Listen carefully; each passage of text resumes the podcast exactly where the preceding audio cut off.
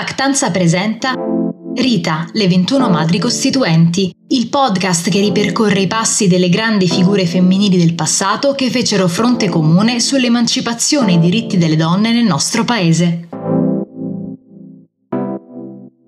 La prima volta in cui Lola capì che si trovava davanti a qualcosa di terribile più grande di lei fu alla morte del padre. Nel 1932 tre colpi di rivoltella uccisero Mario Minella sul pianerottolo di casa. I fascisti che gli tesero l'agguato fuggirono e a lei, che aveva 12 anni, crollò il mondo.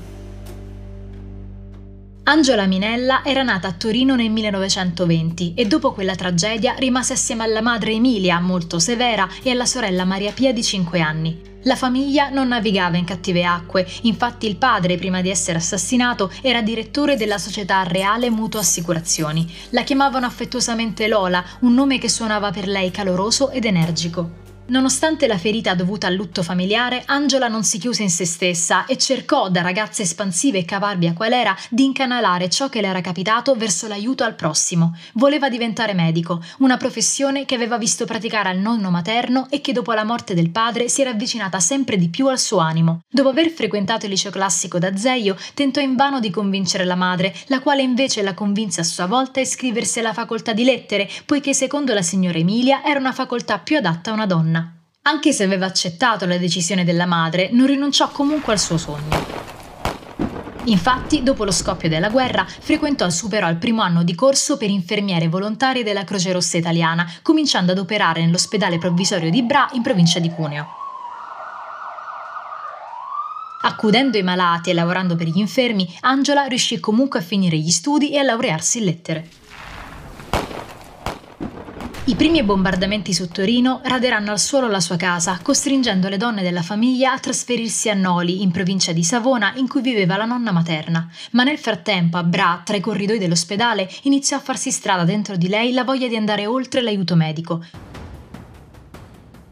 Curando molte persone, fece la conoscenza anche di coloro che avevano intrapreso le vie della Resistenza, cui aderì nel 1944.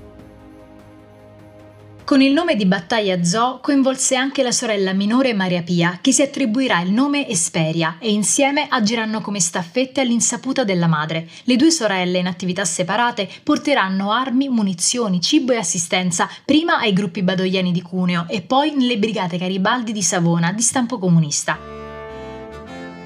In quell'occasione conoscerà il futuro marito, il comandante partigiano Piero Molinari, uomo di umili origini che era stato operaio arrestato dal regime fascista e inviato dopo un anno di carcere al confino alle isole Tremiti. I due si sposeranno con rito civile e contro il parere della madre che considerava Piero socialmente non all'altezza della famiglia. Dopo la liberazione per i suoi meriti, Lola fu insignita assieme a Maria Pia del riconoscimento di partigiana combattente e della croce di guerra, alte cariche all'onore civile. Angela decise di intraprendere un'intensa attività politica nella sezione savonese del Partito Comunista, dedicandosi soprattutto all'organizzazione dell'Unione Donne Italiane e promuovendo con Nadia Spano la campagna Salviamo l'infanzia a favore dei minori con gravi difficoltà economiche, sanitarie ed educative.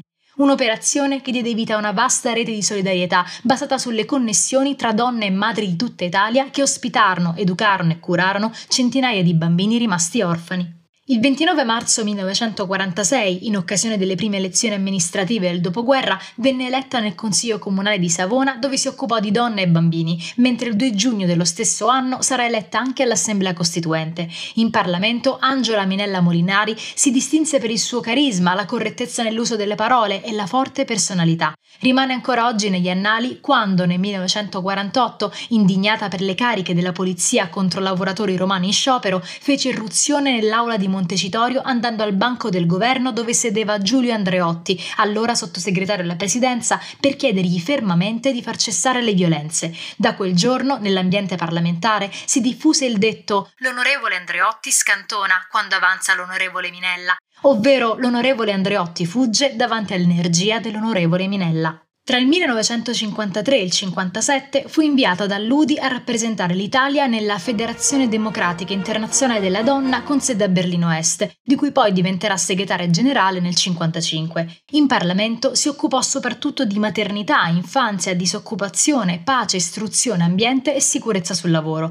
Nel 1964 presentò il disegno di legge che regolamentò la raccolta e la donazione di sangue, riconoscendo le associazioni donatori. Tra le sue battaglie ci fu quella per la la garanzia della previdenza sociale a favore delle ostetriche e le sue argomentazioni in merito di emancipazione e del ruolo delle donne erano talmente forti che le valsero l'epiteto di deputato delle donne. Nel marzo 1988 Angela Minella Molinari morì, ma fino all'ultimo continuò a dare il suo contributo al partito anche quando non venne più ricandidata per aver raggiunto le cinque legislature. Per lei era importante che ogni persona avesse dentro di sé una forte ideologia volta ad aiutare il prossimo, proprio perché solo in questo modo l'Italia sarebbe diventata sempre più grande. Termina questa puntata di Rita, le 21 madri costituenti. Io sono Caterina Caparello, vi ringrazio per l'ascolto e vi aspetto alla prossima grande figura femminile.